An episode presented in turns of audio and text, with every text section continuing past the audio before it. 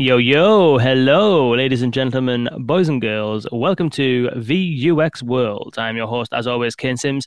Uh, maybe with COVID, although I don't think I do have COVID. I have tested myself twice over the last two days and it is negative, but you can obviously tell probably by the sound of my voice that uh, things are not necessarily hunky dory, but uh, I'm all right. We're cracking on. It's all good. All good in the proverbial hood. Uh, so before we begin today's conversation uh, with Lisa Michaud, it's going to be an epic conversation because we're going to be talking about enterprise conversational AI challenges. Lisa works at Interactions, and Interactions is literally a global provider of voice AI and conversational AI capabilities to organizations uh, all over the world. And we're going to be talking about some of the top enterprise AI adoption challenges, implementation challenges, and some of the ways in which uh, organizations are finding success. Uh, so we'll get to that in one moment. But first, a shout out to our our presenting sponsors, Deepgram and Symbl AI. Uh, Symbl AI is industry leading uh, conversational intelligence capabilities. With its APIs, developers can build a whole manner of conversational intelligence applications. You can get to data within conversations that you didn't even know existed. And so, let's say, for example, if you wanted to use it in your call center, you can do things like topic summarization, you can do things like speaker diarization, you can do quality assurance, you can work out whether certain uh, things were said or not said for QA uh, and compliance you can do a whole bunch of stuff around outbound dial-ins. You can you can actually build your own agent assist capabilities using Symbl AI. The the possibilities are absolutely endless, and it is literally limited by your imagination. So do check out symbl.ai if you want to learn more about that. That's S Y M B L dot AI. Our second presenting sponsor is Deepgram. Deepgram is one of the industry leading speech recognition providers. If you're building voice bots and voice assistants, whether you're working in call centers, whether you're working in apps or voice enabling websites, whatever you, the case may be, voice enabling devices, uh, then Deepgram is the go to place I would recommend for your speech recognition services. Most speech recognition services that you get, you can't really do anything with them once you use it. It's kind of just out of the box. Whereas with Deepgram, you can retrain your speech recognition models for your specific use cases in your specific industry, in your specific company, products, and services, which means that you feed the best possible data into your natural language understanding engine. If the if the speech recognition doesn't work, you're giving your natural language understanding engine rubbish. And so get the first part right by using Deepgram. You can check out more at deepgram.com forward slash VUX world. That is deepgram.com forward slash VUX world two more things to tell you about before we crack on. We're going to be partnering, well, we are partnering with Deepgram on a webinar at the end of this month on the 22nd of March. It's actually in a few days' time. And we're going to be talking about how to bring about the end of voice bots saying can you repeat that? It's one of the most frustrating things that, that users face when they talk to a voice assistant or they call a contact center and the bot doesn't understand a word that they're saying. So we're going to be diving into some of the best practice for creating highly successful conversational AI. We're joined by Deepgram CEO Scott Stevenson and also Elerian CEO Dion Milson, and we're going to climbing in. We're going to be climbing into how organizations can build successful voice applications. Uh, the link to that webinar will be in the show notes, and I will will uh, also put the link to that uh, down here. Oh no, failed to failed to uh, failed to post that comment. I'll put the link in LinkedIn now if it works. There you go. Uh, and it'll be on uh, YouTube and it will be also on uh, the show notes when you get to it. Uh, the second thing we're going to do is at the end of this month, I'll be speaking at an audio AudioCodes webinar and we'll be talking about how to implement uh, voice AI capabilities into any call center. One of the places that people struggle with and the biggest, one of the biggest stumbling blocks, we might even get into a little bit of that when we bring Lisa on in just a moment, uh, the biggest stumbling blocks is how to take the bots that you've built, the assistant that you've built, and actually integrate it into a call center. Lots of different call center providers, lots of different ways of doing it, and no one size fits all solution until now. AudioCodes are, have got an immense release coming up on the 29th of March, which we're going to be talking about. I'm going to be doing a talk around how you can align your strategy successfully and set yourself up for success. And Elon Avner of AudioCodes is going to be ta- showing you basically how you can integrate any bot that you might have into into any uh, contact center uh, system. And so the link to that webinar is down here as well. I'll put that in the show notes and I'll put it on LinkedIn and on YouTube. Now, without further ado, let's get to the main event today, which is a conversation with Lisa Michaud, who is product director at Interactions. Lisa, welcome. Hi, Kane. How's it going? It's going well. Better for me, perhaps, than you. I didn't realize that you hadn't been feeling well. Yeah, yeah, yeah. I masked it fairly well. Usually my mumbles sound like this anyway, but it's a little bit more mumbly today because, uh, yeah, so I don't know if it's a cold or something like that, but yeah, anyway. Well, I guess we're, we're practicing the ultimate social distancing here.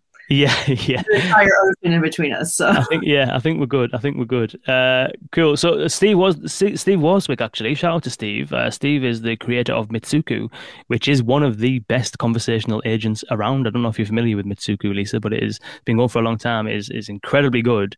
Uh, and he said early today, Kane. I thought these sessions were normally around five p.m. Kind of, kind of are, uh, but we are always accommodating. And when we're speaking to people who are overseas and in different areas, when we can flex and do as we will will. So here we are, a little, a little, bit earlier than planned or earlier than usual, but delighted to uh, to get into this conversation with you, Lisa. And I'm thankful that there's somebody who could uh, who re- recognize that it's not the right time and and and managed to join the board anyway. Yeah, yeah, yeah. Nice one. Shout out to Steve. Uh, so, Lisa, tell us a bit about yourself then. Tell us a bit about yourself and interactions for those that are not familiar with uh, with with yourself and with the company. Uh, well, I'll start with myself in that um, I have been working in the conversational AI space in contact centers for the past seven years. Before that was actually, um, com- I come into it from the science perspective in that I was a, I'm a former academic. Uh, I used to be a computer science professor and I used to do research in natural language processing. So I've always had a fascination around human language and how we process those languages in an automated fashion. And that um, is one of the reasons why I got very excited when I was transitioning to Interactions as a company because I really loved the way they uh, approach that that that problem. Interactions has been around for more than 15 years at this point in the contact center space. Traditionally, a voice company. So traditionally uh, operating in the voice channel, but that is definitely evolving and is exploding as everyone is embracing their digital transformations. Um, and uh, we are a company that both provides our own conversational AI stack, so our our own speech recognition, our own natural language understanding, and our own engine for uh, building and executing bots or conversational uh, virtual assistants. And we also um, have a very large professional services arm. So we are a complete managed service at this time where our customers are um, coming to us as the experts in that that that conversational AI space to build that virtual assistant for them on to run on our platforms. So mm. nice. So so it's a fully managed service. So as a client, then it would be a case of you know if I was whoever I was, let's say I'm a bank or insurance company or whoever, you essentially it's it's almost like outsourcing that kind of conversational capabilities to interactions. You kind of do the design, development, implementation, the ongoing maintenance, management, the whole the whole kind of the whole nine yards. Is that right? Absolutely. It's a long relationship. We build a, a very deep relationship with our clients. So every single time we start out with trying to figure out what their problems are, where their pain points are, and what are the best situations that we can provide automation for in terms of creating a self-service flow that can work with their um, with whatever their particular needs are. And uh, we, like I said, we built, we bring this very, very deep set of expertise within the center. We have a huge branch of the of the professional services group, which are conversational designers, and they are really great at how do we create those effortless conversational experiences. And we work with them to create the dialogue flows, to create, you know, determine which are the use cases that um, would get the best ROI for automation. And and then we create that. We also have the application developers who do all that back end integration and you know hook into their back office. And then we have those long relationships with them where it's not just we create a bot for them and hand it over.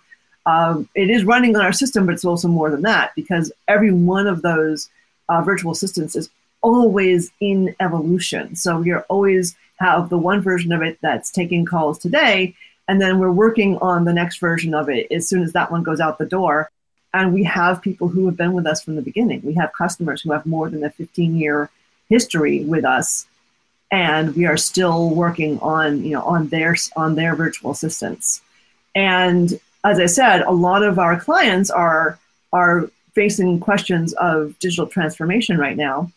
And our IVA, our virtual assistant um, platform, is OptiChannel. We are offering multiple text channels as well as the voice channel at this point. So we are engaging with a lot of our clients as they are looking into expanding the way their their customers can talk to them into other channels. We are providing that, and it's the same platform, the same natural language understanding that can, you know, have a conversation in Facebook Messenger or an SMS or in a web chat that's embedded on their on their website. Um, and and and working on breaking down those silos so that they don't have to deal with a different vendor for each channel. They can deal with one vendor, and then that uh, context can be maintained. So we can know, hey, you talked to um, the, this, you talked to the brand in this other channel two days ago, and we can remember that information and leverage it in the conversation when they reach out in a different channel the next day. Mm, interesting. And what about what about your role then? So you mentioned there's conversation designers, there, will be developers. I'm imagining there's analysts and stuff like that. There's, a whole bunch of stuff that goes into all this lot. I, so to explain a little bit about about your role and, and what you do at Interactions. I make, I sometimes make the joke that it takes a village to bring these applications yeah. to life. Yeah, so I work in product, and I have a few different hats that I wear within product. One of uh, the the primary hats I wear is my engagement around the environment that we use for creating applications. So, like I said, we have our own technology stack top to bottom, and that includes the development environment that our designers and our application developers use to create those applications and the uh, platform on which they run. Uh, that is has been under my uh, you know under my purview for the last couple of years as we evolve that and we add more capabilities that we want the virtual assistant to be able to do. We also have to figure out how do we author those and how do we make it as effortless for users to author as it is for people to speak with. And then another one of my hats is the Opti channel uh, offering. So as we start to expand beyond voice and we build these integrations to all of these different text channels, that's also something that I oversee. So I like to say that from a product perspective, my job is in often cases to be the glue that sits in between all of these different groups. So I work very closely with our engineers, I work with our researchers, I work with our um, application developers and designers. I work with our clients, and I get to you know to shift gears all the time to bring those different people together and get them talking about what it is that we really want, where we want to go with the um, with the platform and with the authoring environment, so that we can continue to bring more and more interesting uh, capabilities to that those conversations. Um, and that's why I consider myself very lucky that I come to it from a background where I also understand the science. And again, so I can talk to the researchers uh, as PhD to PhD. Sometimes we can talk, get into you know the science of how it is uh, that we we um, process. How do we understand? How does our natural language understanding work? And I guess I I mentioned that earlier and then dropped the thread. Um, one of the things that got me very excited about interactions when I first learned about them is that you know one of the challenges for natural language understanding and for building for building a bot is that chicken and egg problem. Uh, you need data to train to train a classifier to to understand intent, right? That's at the at the most basic level. The biggest task a bot needs to do is understand what it is that this person is trying to accomplish, and and to classify that so that the bot can then get the, get that done for them and um, you need data to train a good classifier but until you have the bot you don't really have real data right? if, you, if a des- conversational designer sits down and says i want to train this intent and i'm going to come up with five to ten utterances that represent that intent that's not real data for two different reasons one it's tiny and real ai is a big data problem and five to ten utterances is not even small data that's like nanoparticles. and the other problem is that the way the, the person who's building a bot is thinking of those utterances is not necessarily the way that the target audience would express that. They're not actually trying to get that accomplished, and they're not necessarily even part of that target audience. They might be, um, you know, they may be of the completely different area with different linguistic patterns I mean, it's you know, it, it just it's not necessarily going to be even that small amount of data a good representative set. So you see a lot of systems that they're early on, the early days of deployment, they have a very very low um, understanding rate, very high rate of no match, and like you said, it for your title for that upcoming thing about you know, can you repeat that? Um, those no those dreaded no match responses are really you know really difficult and then you're you're basically forcing the user to try and figure out how to speak in some way that is more in alignment with that small amount of data that it wasn't representing them um, and the way we do it at interactions is we realize that that is that's a bad experience and we don't want to have even on day one for the for the virtual assistant to be performing at that level so we have real time human backup where we have this, these banks of, of human intent analysts who are not agents. They are not part of the conversation, but they can be there if the bot needs to phone a friend. If the bot says, you know, I'm at a very low level of confidence in classifying this utterance and figuring out what its intent is.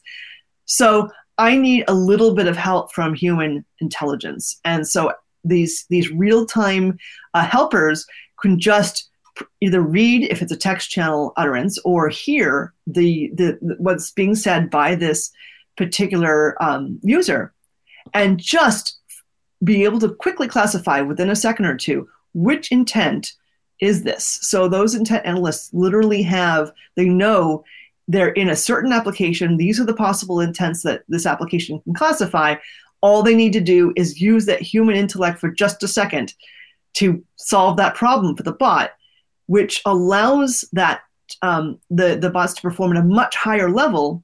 It doesn't uh, make believe that we can really train a robust intent classifier on small data. We can train a decent classifier on small data these days, but for that percent, very large percentage where it wouldn't cover it, We've got that human backup. As far as the user experience is concerned, it's all behind the scenes. The bot, the virtual assistant, responds right away with the correct, uh, you know, with the correct uh, response, and the the conversation continues. And along the way, we're building up that data.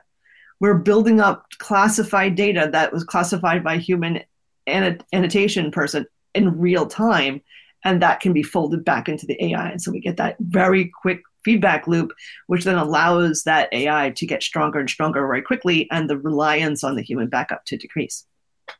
So we call that human assisted understanding. It's one of the unique things about about interactions, and it's one of the things that I liked because as a scientist, when I was hearing, you know, when I hear people say, "Oh, just put in five examples and click train, and you've got an intent classifier," it's like, no, no, no. And, and, the fact that I think you touched, you, you nailed both of them actually. The fact that it's one, it's it's just purely based on assumptions, and you know, it's very difficult to design a conversation when you've only got one half of the conversation there. You don't have the partner with you. It's it's virtually impossible, and no, you can't ever get to the breadth of and scope that the real way that actual people speak. I think that whole idea of having a human backup is absolutely amazing. I've never actually heard of that before. I don't think from any other provider. Um, yeah, I mean, it also gets it to the idea that, like I said, the, in terms of the target user population, um, let's suppose this is a utility company in Texas and all of the callers have that you know have a, a really rich Texan accent um, or or just their speech patterns or the terminology. I mean, I, I come from the Boston area, so there's certain words in my vocabulary that are very unique to this area. Um, for example, I will say that I, I'm thirsty, so I need to go find a bubbler. Right, bubbler a bubbler, yeah. So What's the water fountain. Water fountain. All right. yeah. So New England, like what Southern New England is pretty much the only time you're going to hear that that word. And there's other you know other terminology like that that are unique to the area. And um, so if we build you know if we build models based on not just on people who have the designer who's guessed a few examples or you know another example another option people can crowdsource it right there are or there are um, companies that will will provide data for you.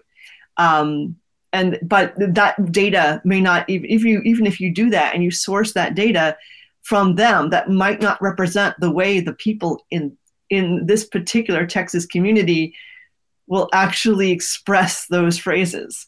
So you're building it on that user community, you're getting that feedback right away. And so we're building these classification models that are very uh, specific to that task and the terminology that they bring to that task.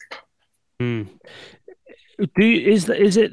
Is it that um, is that what the human in the loop helps with, or is that something that you would do separately? The whole kind of like building a model based on the specific dialects of a, a local, For example, you're working with a, I know, a local credit union in one state. Is it? Do you? Is this? Is, is that what the humans are used for? Is to try and build around that kind of like language model for that specific location, or is, is do you do something else to to do that? Well, the the humans are used for both, but I mean, the humans the the primary purpose of them is in the moment to make certain that the conversation continues, and then the second purpose is they provide that data, and then we build a model for that company. So we are not while we do have lots of generic data, and we can provide generic models for all sorts of things like if we want to do something like pay my bill, I want to pay my bill or I want to check my balance. There's a lot of things that, that are customer service intents that we can build generic models for, but we also do as part of the managed service. We per, we train models for that particular application based on their particular users as as we get that tagged annotated data from the intent analysts and we pull that back in and that becomes part of how we power the models for that for that customer and that application. Right. And I know I said I, I, saw someone actually commented on that on this on the on the chat stream there.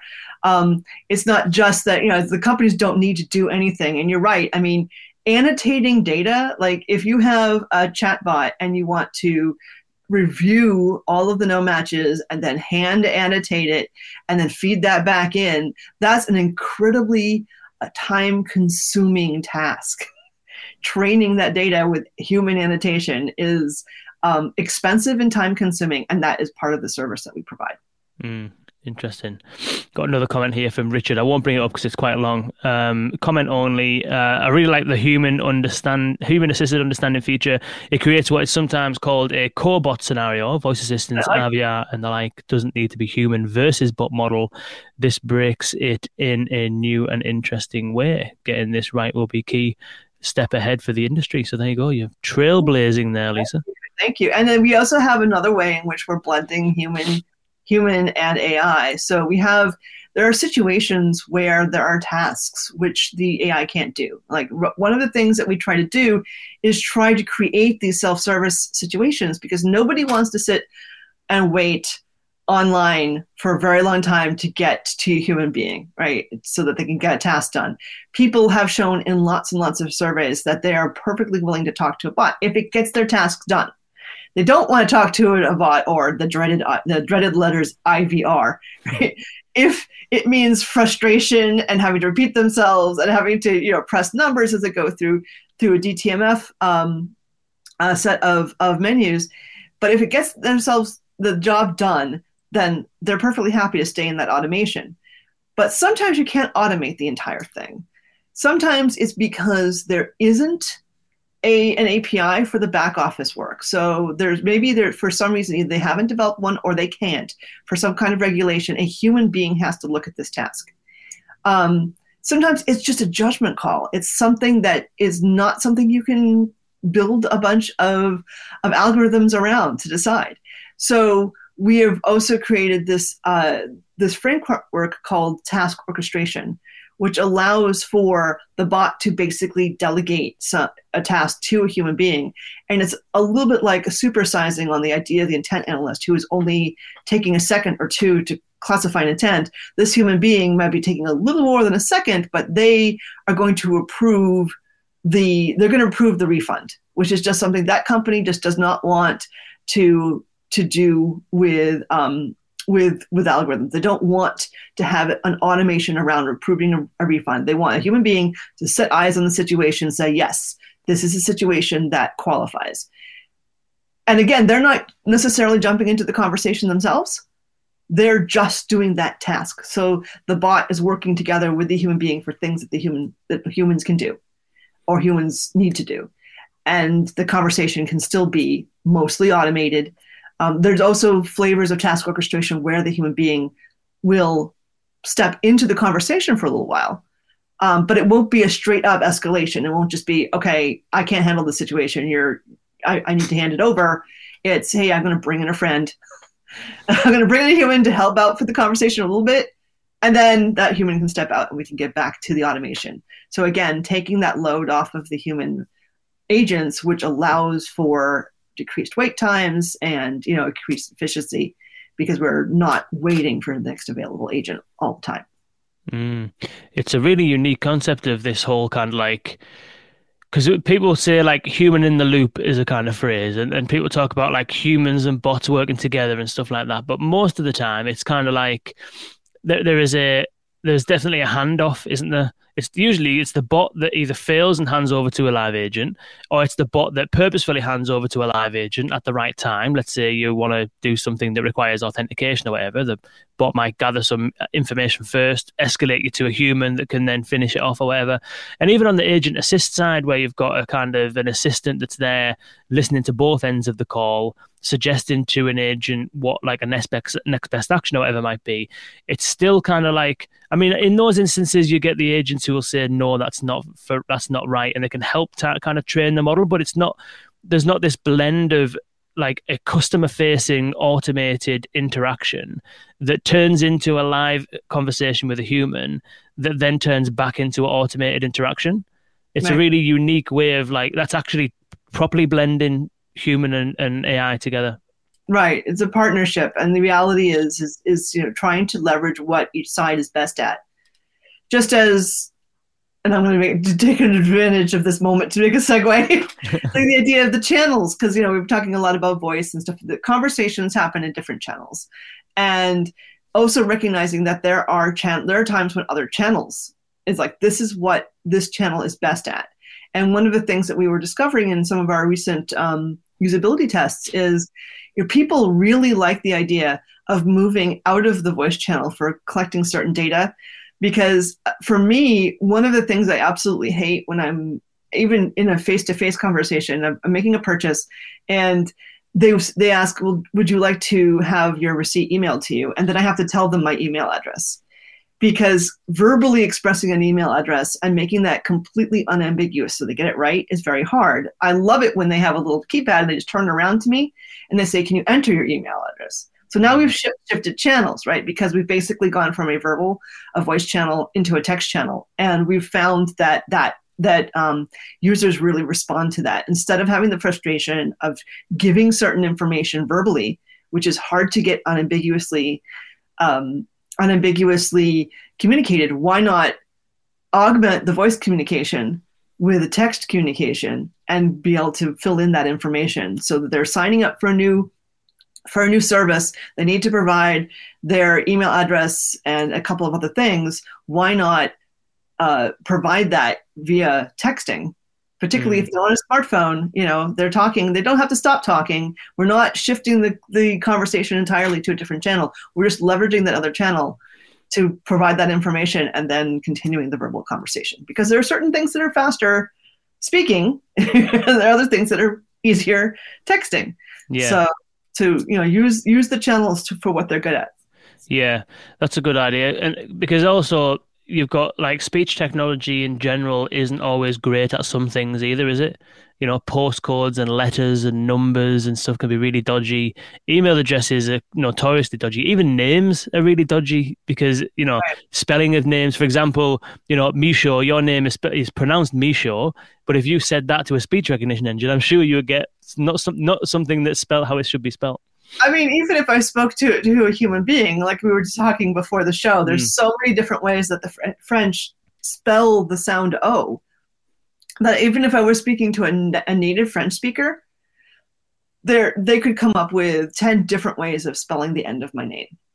So whether it was A U X, A U L T, O T, um, always involving some consonant that's ignored at the end. But um, but because there's so many different ways, you can't just say it. You have to say it and spell it. and even when you spell it in the voice channel, there's so many letters that the the difference between those letters sound wise are so subtle because of the the lack of fidelity when we're talking over phone that you end up having to say things like, you know, like I want to do my middle initial and I say N. N versus M is hard to make out. So I was, I was saying N is in Nancy, you know, yeah, you yeah. always have to do that.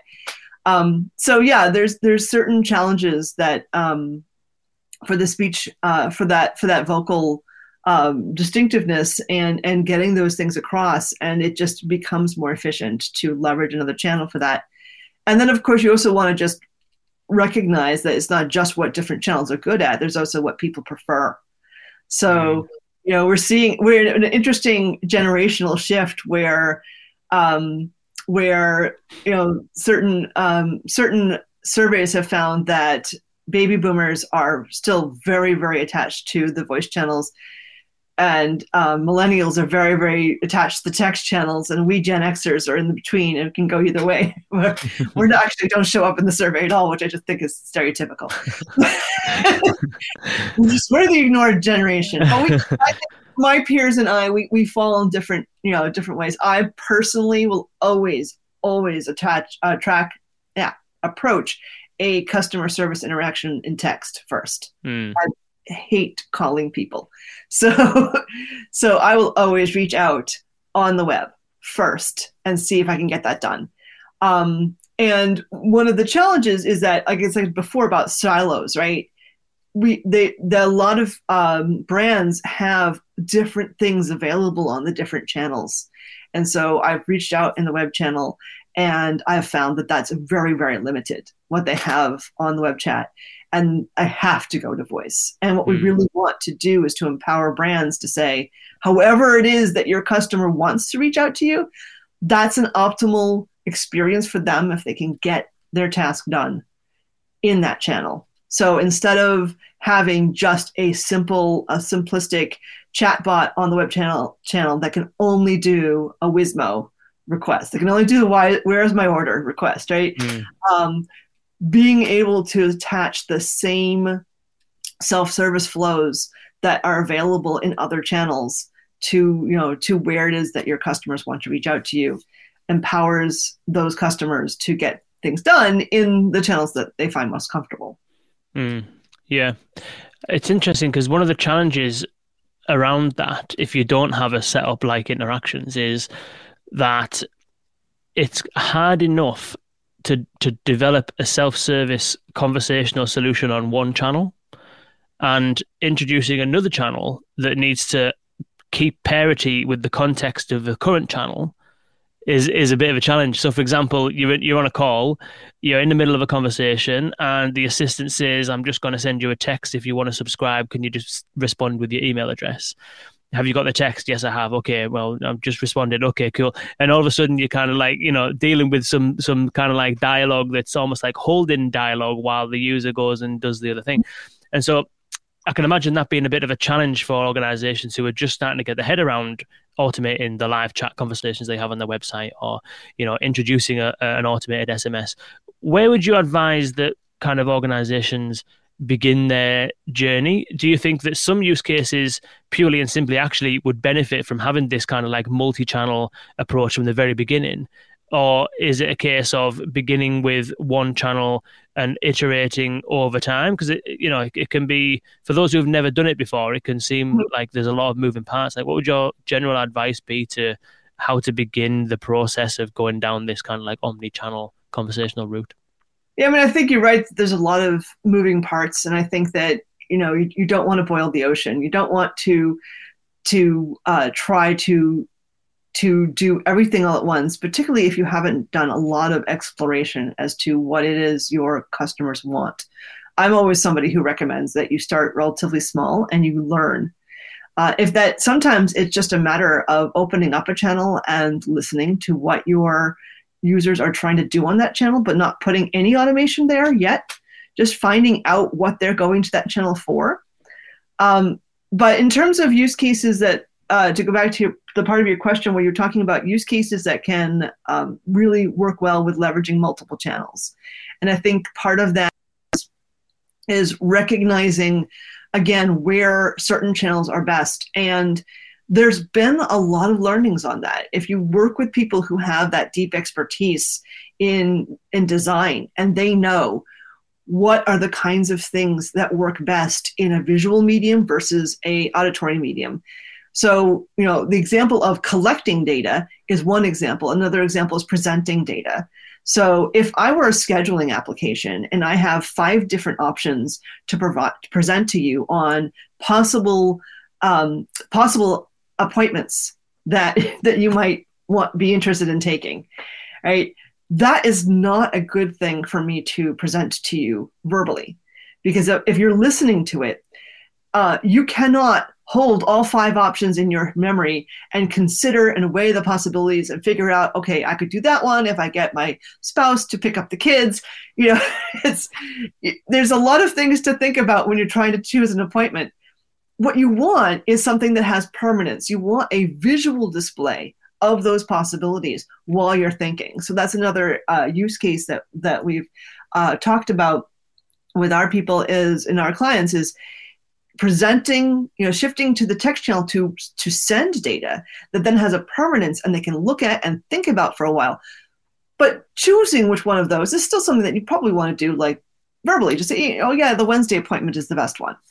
Uh, so it it's um, leveraging that expertise and people who have done explorations around what it means to to leverage both of those channels, and then also um, in general to recognize that you're not copying and pasting an experience. So you're not saying, okay, I want to go into the web channel, the web channel, and I'm going to take everything that we've worked on to build this this virtual assistant in my contact center, and I'm g- going to take it and I'm going to copy and paste it into the the web channel and make it work that way because the flows are going to be slightly different. The uses cases are going to be different. People may come to that web page with different tasks in mind, and the tasks in a web chat are often going to be in the context of what web page they're on. And so you need to be able to recognize that some of that material can be shared and some of it's going to be very unique to that channel. Um, so this sort of segues into the idea that, um, you know, like I said, about leveraging deep experience. And one of the things about providing a managed service is when people are getting into that and they're getting into this idea of digital transformation, they don't have to invent the wheel. They don't have to have expertise in house.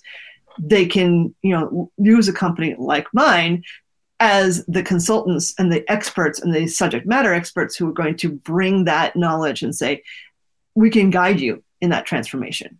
So mm-hmm. it's in steps. Don't try to, you know, pull everything over and do everything all at once, but you know start with one thing add some more stuff learn from what your customers are doing and what they're trying to do and bring more automation and more um, conversation you know more uh, conversational experiences as as we collect that you know what they're trying to do and what would get you the best roi Hmm. Interesting. I suppose one of the other benefits around that whole managed service option is that um, you can potentially benefit from uh, other clients. So, for example, we had we had uh, Brian Jepperson on yesterday, who is the director of contact center operations at Landry.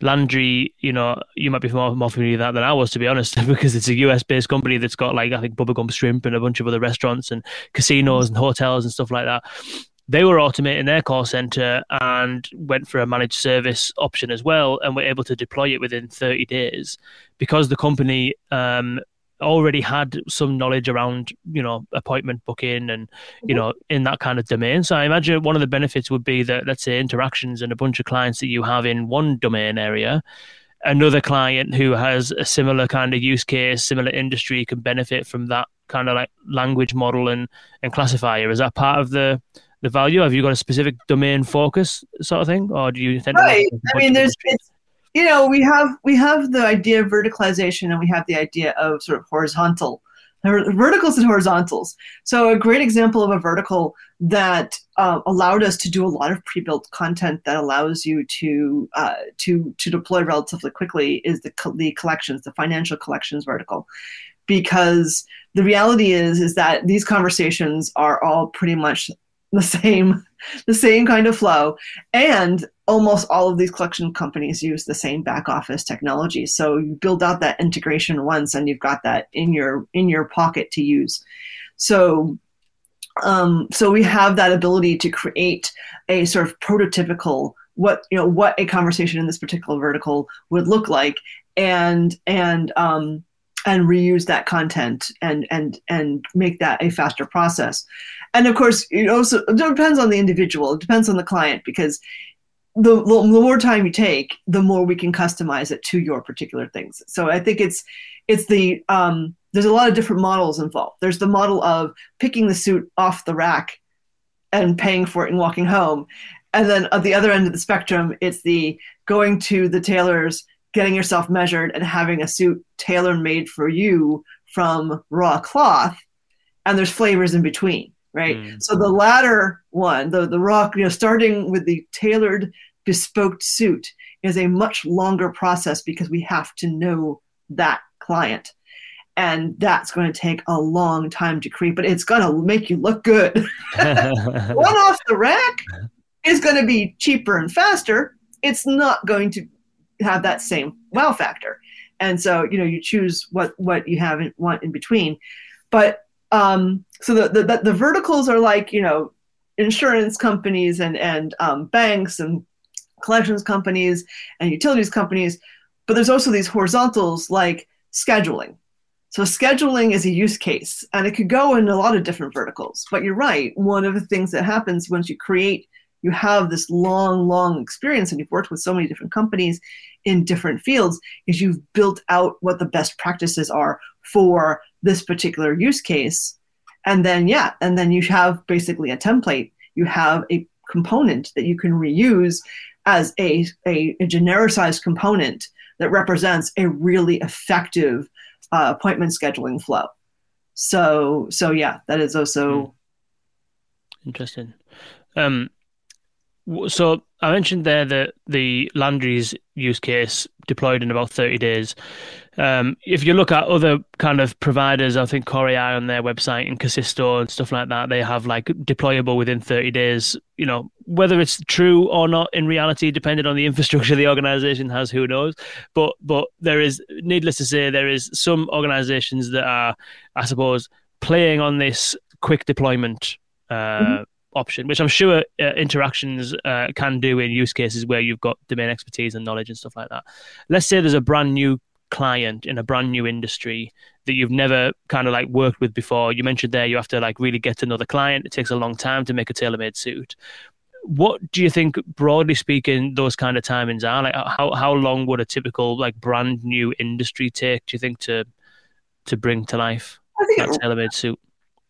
I, I don't want to speak for our professional services people who are the, the actual experts on that, but mm. I think it really does depend on the on on the customer in that particular case because um, now we typically do have multi-month engagements for that first thing. That's part of because we do a lot of discovery, and you know the more you know about them, the better that that first draft is going to be.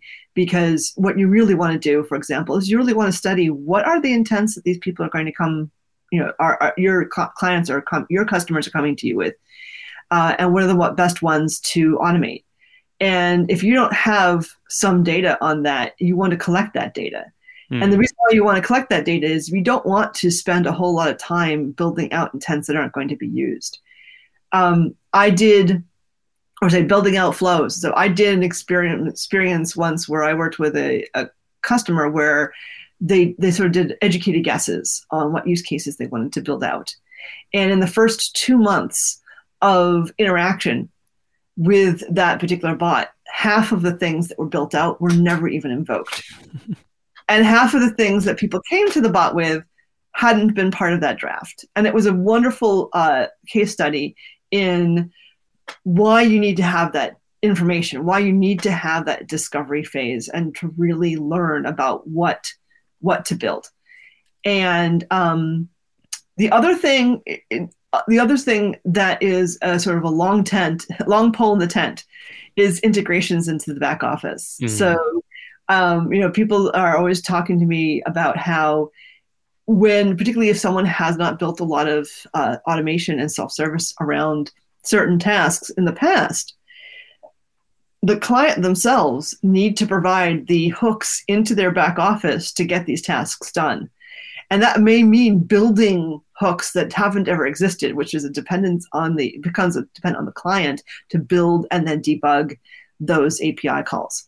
And so that which is something that doesn't even necessarily um, fall into the the purview of the person building the application can delay things significantly as we you know work on what that API what those API um, calls are going to be what they're going to accomplish and and build the integration around that um, so it's one of the biggest challenges and mm. that can that can delay the you know the launch significantly um, so it's you know it, it's it's hard to it's hard to to say but we i don't think we typically do a, a, a, you know from from beginning to end in 30 days because we don't typically offer the the suit that's off the rack we're we're, yeah. we're usually more in the middle to of the of the suit analogy and, and and and towards the bespoke suit but what's interesting is we do have more and more clients who who want to have more ownership. So we are also at simultaneously evolving towards, you know, how can we work just as we were very much about our technology being a partnership of the human and the automation, how do we work with our clients so that we have that the creation of an application becomes more of a partnership between what, who they have on staff and who you know would they want to do so, own some of that development and they own mm. and own some of that um, creation and our expertise. Mm. So, so that we can move in a direction of of giving them more and more direct ownership of the process, if that's what they want. Yeah. In many cases, you know, uh, DIY is not what people want. They don't want to have to staff those those expertises. Yeah, I think there's there's it's horses for courses. I think, isn't it? At the minute, I'm noticing that you've got some organisations on the kind of like bigger scale, like some of the big banks and stuff like that in the US and in the UK to some degree, where having kind of like ownership over it and having a whole team, you know, Swisscom and stuff like that, Mercedes and, and, and companies like that who are doing things like, you know, having ownership over their experience with a customized voice and you know bespoke mm-hmm. technology sets and stuff like that um, and they're getting you know a good amount of talent exists in those teams. I think that those organizations want to have kind of like ultimate control over their customer experience and whatnot. But then you've got organizations, even still big organizations, but they just do not have the resources or the capacity, and maybe even can't actually get hold of the resources even if they want to. because it's not as if everybody's a walking kind of like conversational AI engineer or conversation designer at this minute, you know. Um, so I think it's horses for courses, but I think that definitely I'm noticing that some companies are wanting some degree of control. But there's a mm. fine balance, isn't there, between offering kind of like carte blanche access to some fairly sophisticated technology that has taken a long time and a lot of very smart people with very specific skills to create uh, and then putting that in the hands of of um, organisations that may not have that same level of skill. So I think that idea of partnering, as you mentioned there, mm-hmm. is probably a good spot to be, where you've got the expertise and the kind of skill sets within interactions, and you're able to kind of almost. I don't want to say train, but it's almost like a collaboration, and then you can help the organization be empowered to, you know, make certain changes or whatever over time, and, and help them develop their maturity, basically. Exactly, exactly. And I mean, it, it, like you said, there's sometimes they can't staff it. Sometimes they just don't want to staff those expertises. And also, there's so many different skills that get that are part of creating a, a conversational experience. So, you know, we have, as I mentioned before, we have two different teams. We have the team that is the the conversational design team that works on the experience, and we have the application development team that works on all that back office integration but um, you know that that that's only two that's two spheres, but that at the very least, I would say was the minimum set because you know you can't really come to this to this task if you're talking about building something more than a simple hello world bot mm. you can't come to that task without skills that cover both spheres you have to be able to understand what makes a good experience and that has to be you have to be somebody who knows how to put together and craft a dialogue and mm-hmm. create that dialogue in a way that isn't going to break people's brains when they try to conversate mm-hmm. with it but there's no you know the the folks who talk about low code no code um, it's like well yeah in a low code no code environment you can do a lot of things conversationally but can you do things that are part of a real enterprise uh, virtual assistant that can do all of this these complicated self-service um, you know these real life self-service flows that involve the manipulation of data and the integration into these databases because because that's you know that's not trivial mm-hmm. um, yeah. that's that, that somewhere along the line you're going to have to throw some code in there yeah. yeah. it's interesting, isn't it? How how multifaceted it is. You've got, you know, the conversation design at one part to make the interaction a good interaction for the user. You've got the kind of like technology in the middle, which is all around the, the language classification and the context management and all that kind of stuff. Then you've got the integration into line of business systems and, and, and data sources and all that kind of stuff. It's like some organizations just struggle with that final bit. That's why some of them don't have self-service options in many channels because it's actually pretty hard to do. And now you're adding a new layer of technology and a new design practice on the front of it, which can be quite a challenge.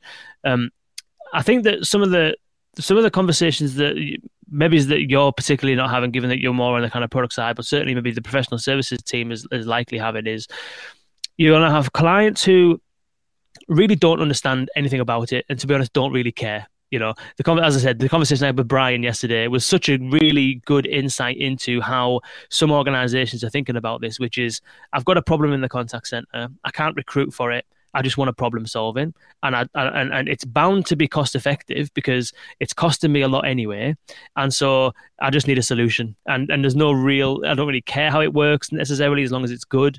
Um, then you're going to have kind of like other um, clients who are a little bit more educated, but maybe reading into some of the hype that you see around around you know AI and this kind of like I don't know black box that's able to answer everything and do everything, and maybe have inflated expectations and stuff like that.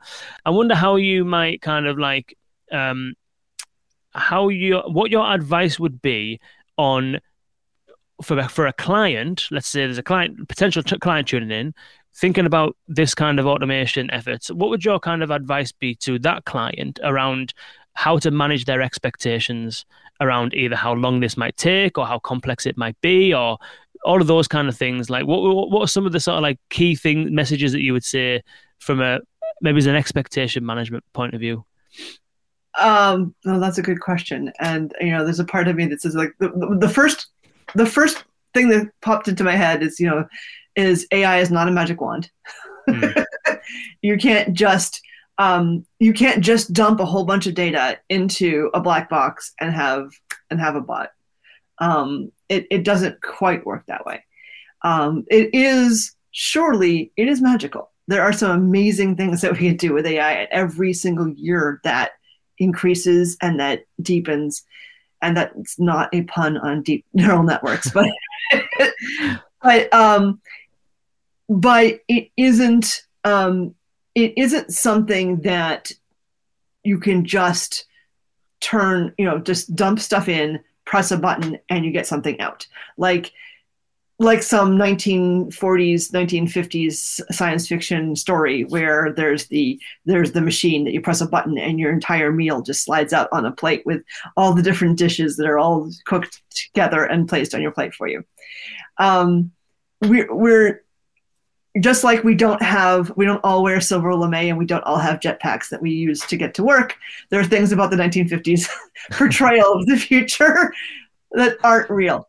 Um, it takes time and it the the if you don't take the time to to really like i said do the re, do the discovery of what your virtual assistant needs to be able to do then you're not going to get the result you want.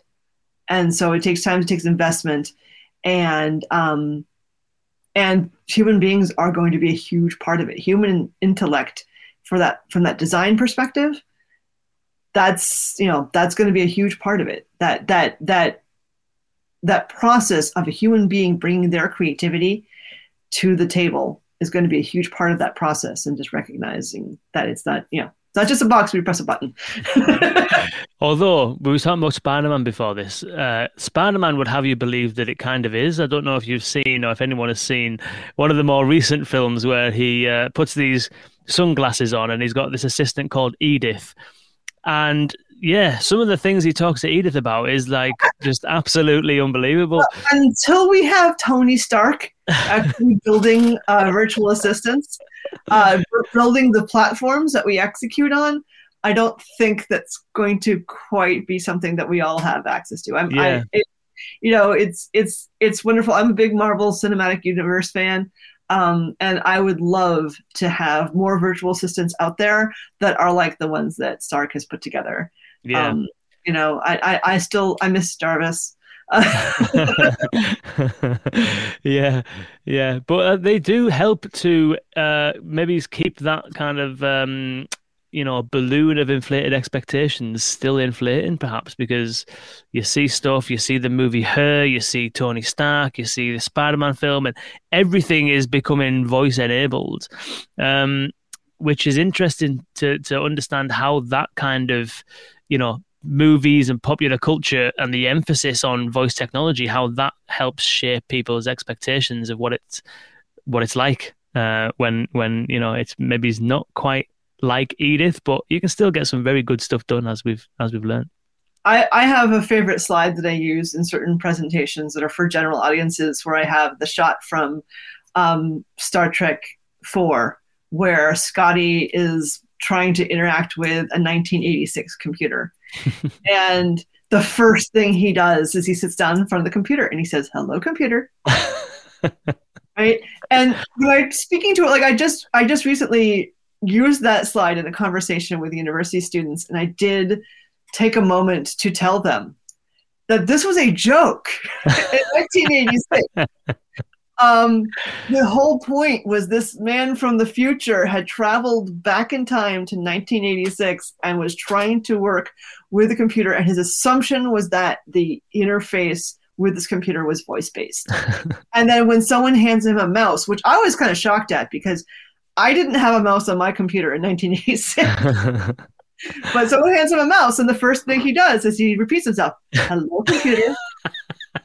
he just so then he says, "Oh," he starts using the keyboard, and so, so it's you know so so the the idea of a voice interface to our machines in science fiction and setting expectations for that is not anything new.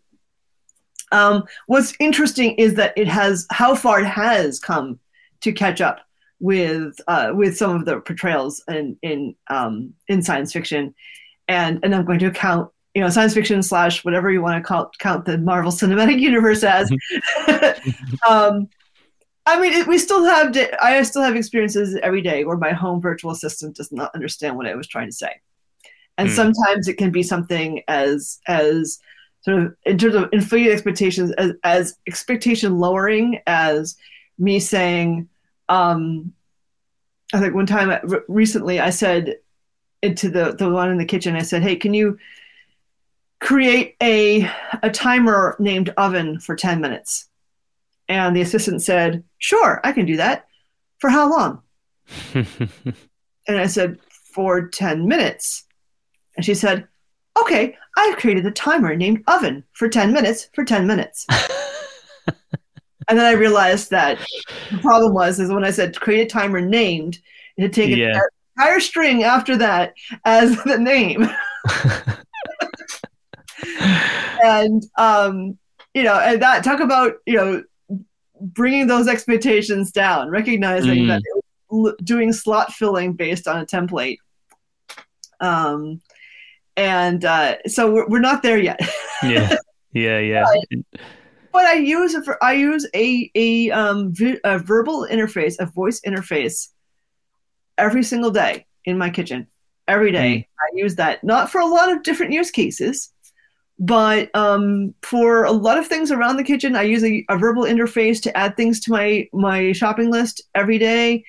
And when we're having conversations at the dinner table, and we have a discussion and we we're having disagreement about something, we will turn around and we will say, "Hey Google," and we'll get Google to give us information that will resolve the argument. Yeah. So so some of the some of the science fiction is here. yeah, yeah, it is. Yeah, it definitely is. It's and it, it's just the beginnings. I know we, we've used the analogy a number of different times before that it's almost like the early '90s of of the internet, where all the web pages are HTML tables and inline CSS colors and stuff, and it's like that kind of feels like where we are. But then at the same time, when you think about it, the fact that Star Trek was really a super futuristic program and they were talking to computers and really that's can that is what we can do today. Wake word mm-hmm. detection works pretty well. Uh, voice recognition works well enough and classifiers work well enough for those use cases around questions and kitchen timers and call centers and you know it's actually the only thing that it doesn't do perhaps is it doesn't have quite as much of the kind of like broad and deep intelligence behind the scenes like maybe as an Edith might do to be able to, you know, manage the context like a human can to remember, you know, how a conversation's going and what we spoke about last time and all that kind of stuff. But the actual technology is in terms of verbalizing something, having a machine understand it and doing something, I think we've come on a hell of a long way, haven't we? Yeah, we have.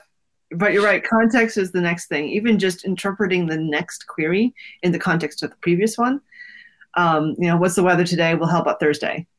You know, yeah. not all not all the virtual assistants can handle that one.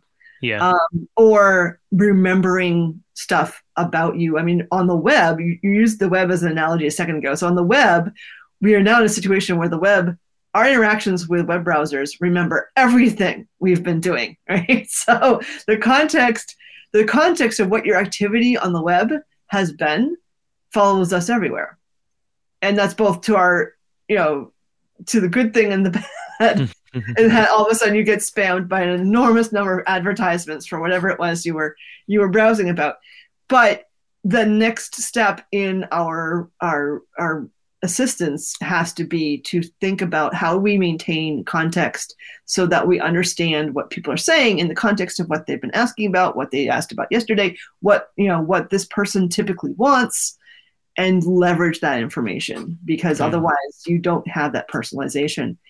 And you know i i often say like we want to have um we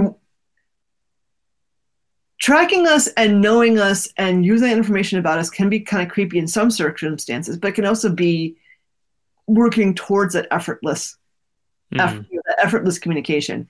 So i one period of my life, I had a specific coffee shop that I walked by every morning on Fridays, every, every Friday morning, rather, on my way to a, teaching four hours of lab. So for four hours, I was teaching introductory programming students how to program. and I, so I got this coffee to steel myself for those four hours. and it was always the same coffee. And after a little while, they had it waiting for me on wow on the shelf. I mean, now if you want to do that with Starbucks, you can put in your order and then walk in and get it. But this is before that. This is in the in the mid '90s, um, and they just they knew me and they knew I was going to come by at a certain time on Friday, and they just had it waiting for me, and all I had to do was pick it up and pay for it. Nice. And that made it effortless, and it also was a kindness, right? And that that kind of knowing the you know knowing the person and knowing their habits, and then anticipating them in that riding that fine line between effortless and creepy and, and make it you know make our lives a little bit easier yeah, yeah, nice, nice. Um, so I know I know we're a little bit over, but if we do have time for one more question, I know that Guillaume has has been paying attention and tuning in from the very beginning. So if we if we have you got time for one more quick quick question from Guillaume?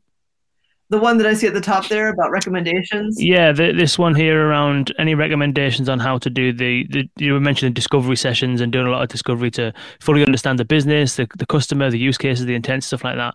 Uh, Guillaume's looking for any recommendations as to how to do these discovery sessions and workshops, or can you recommend any? I, I wish I could, but I w- I'm not, again going to say I'm not going to speak for our professional services people who are the real experts in this. I am a listener at some of these kinds of conversations, but I'm not the one running them.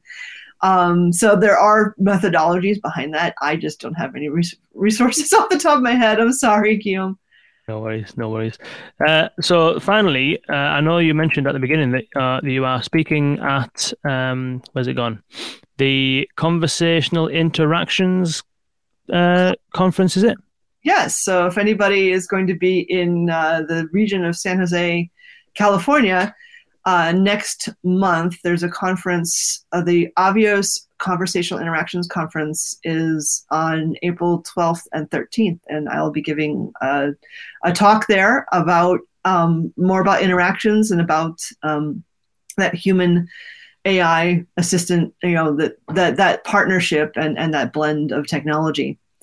And in general, it's a great conference for hearing more about how, you know, the, the thoughts around how do we create these interactions that are conversational in nature, not purely transactional, not purely, um, you know, robotic, but actually natural. Mm, perfect. Well, the link will be in the show notes. The link to the Interactions website will be in there as well, interactions.com. Do check that out um, if you are interested in learning more. Any other kind of like resources or areas that you would point people if they wanted to learn more? Uh, not coming up to my mind right now. No worries. I think a conference and the website is uh, is more than more than good enough. Uh, cool. Well, Lisa, this has been an absolute pleasure. Thank you so much for joining us. It's been a whirlwind of, of insight. It's been really, really, really interesting. Thank you so much. And apologies, we've run over a little bit, but I really appreciate you sticking around. And thank you for uh, thank you for having me on. And I hope that you know other all the folks who have uh, LinkedIn there can find me there. Um, and and I'm happy to answer more questions if they want to message me on LinkedIn. Cool. Sounds good. Sounds good. Thank you so much. Thank you, Richard, Steve, uh, Michael, Guillaume, and those of you that have been commenting and tuning in. Uh, don't forget the Deepgram webinar that we're doing at the end of this month. Link will be in the show notes. The AudioCodes webinar that we're doing as well. Link will be in the show notes there. And uh, if you haven't already subscribed to VUX World, where have you been all my life? It's been over four years now. Uh, all of these, all of these epic conversations that we have with people like Lisa every single week, multiple times a week, and all of the insights that, that these amazing practitioners and industry leaders share can be in your inbox every single week. So vux.world forward slash subscribe. Uh, if you are interested in keeping abreast of the here and now and the future of conversational interfaces. Uh, without further ado, that, that will be it for today. Lisa, thank you so much. Uh, thank you all for tuning in, and we'll see you again uh, tomorrow when we're chatting to Angel Maria of Deutsche Telekom about how they've actually built a platform internally for their own purposes, which is really interesting. You know, usually you see, you see companies like Walmart acquiring a company like uh, uh, Botmock, so they bring in technology. Apple acquires Voysis, and all of these companies get acquired to bring in capabilities. Whereas Deutsche Telekom was quite interesting there is actually they've built their own capability that they're mm-hmm. actually potentially releasing out from the company into the world. So it's going to be interesting to to figure out what all that's about. Cool. Cool. Nice one. We'll see you all tomorrow. Thank you again, Lisa. It's been a pleasure. Thank you. Bye.